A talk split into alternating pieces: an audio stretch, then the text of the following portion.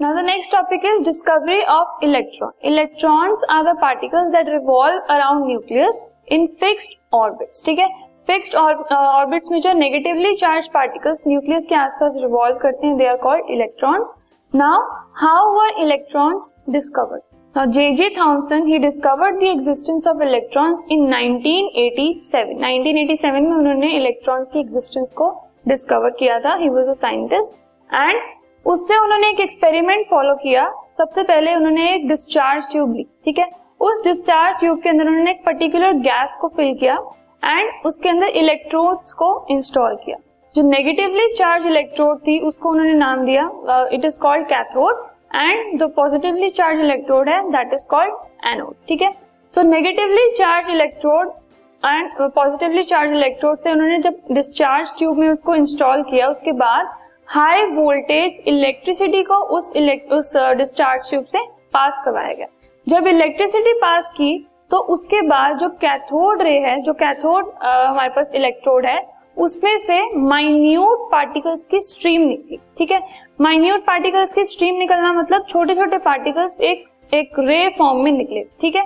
क्योंकि वो कैथोड से निकल रहे थे and cathode is a negatively charge electrode so we can say that जो पार्टिकल्स कैथोड से निकल रहे हैं they are also negatively charge तो उन पार्टिकल्स को, उन स्मॉल नेगेटिवली चार्ज पार्टिकल्स को, जो कि कैथोड रे से निकल रहे थे, उनको नाम दिया गया electron so cathode ray it consist of small negatively charge particles call electro call electrons and it was concluded that atoms they contain negatively charge particles call electrons क्योंकि हमने एक मैटर लिया उसके अंदर. Air is also matter gases are also matter so एक particular gas को अगर हमने डिस्चार्ज ट्यूब में लिया तो हम क्या कह रहे हैं? हमने मैटर को लिया उसके अंदर and matter it consist of atoms and molecules तो उसके अंदर से अगर कोई पार्टिकल्स निकल रहे हैं सो दैट मीन्स मैटर के अंदर से वो पार्टिकल्स निकल रहे हैं. तो इससे ये कंक्लूड किया गया कि एटम्स के अंदर नेगेटिवली चार्ज पार्टिकल्स होते हैं, जिनको नाम दिया गया electron now some characteristics of electron first mass of electron now mass of electron is equal to one by one thousand eight hundred forty of mass of hydrogen hydrogen का जितना mass होता है उसका one thousand eight hundred forty part होता है electron का मास सो so, अगर मैं हाइड्रोजन के मास को वन यूनिट मान लू रेफरेंस यूनिट मैंने वन यूनिट मान लिया हाइड्रोजन के मास को so the relative mass of electron it becomes one upon one eight four zero u ठीक है?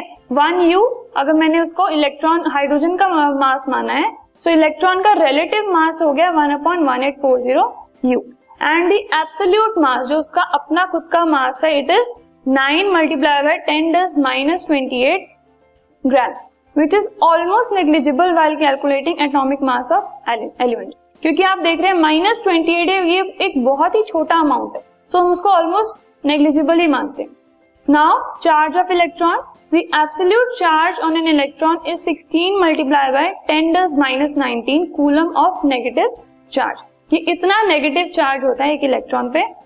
Since this is the smallest negative charge carried by any particle it is taken as unit of negative charge ठीक है, इसको हम as a standard negative charge लेकर चलते हैं क्योंकि सबसे स्मॉलेस्ट नेगेटिव पार्टिकल का चार्ज है। That is the relative charge of an electron is minus one हमने उसको एक स्टैंडर्ड ले लिया तो उसको हमने माइनस वन की कैटेगरी दे दी। वन मतलब यूनिट चार्ज माइनस इसलिए लगाया क्योंकि हम नेगेटिव की बात कर रहे हैं। So this is all about discovery of electron and some characteristics of electron we will now see कि बाकी के पार्टिकल्स को कैसे डिस्कवर किया गया।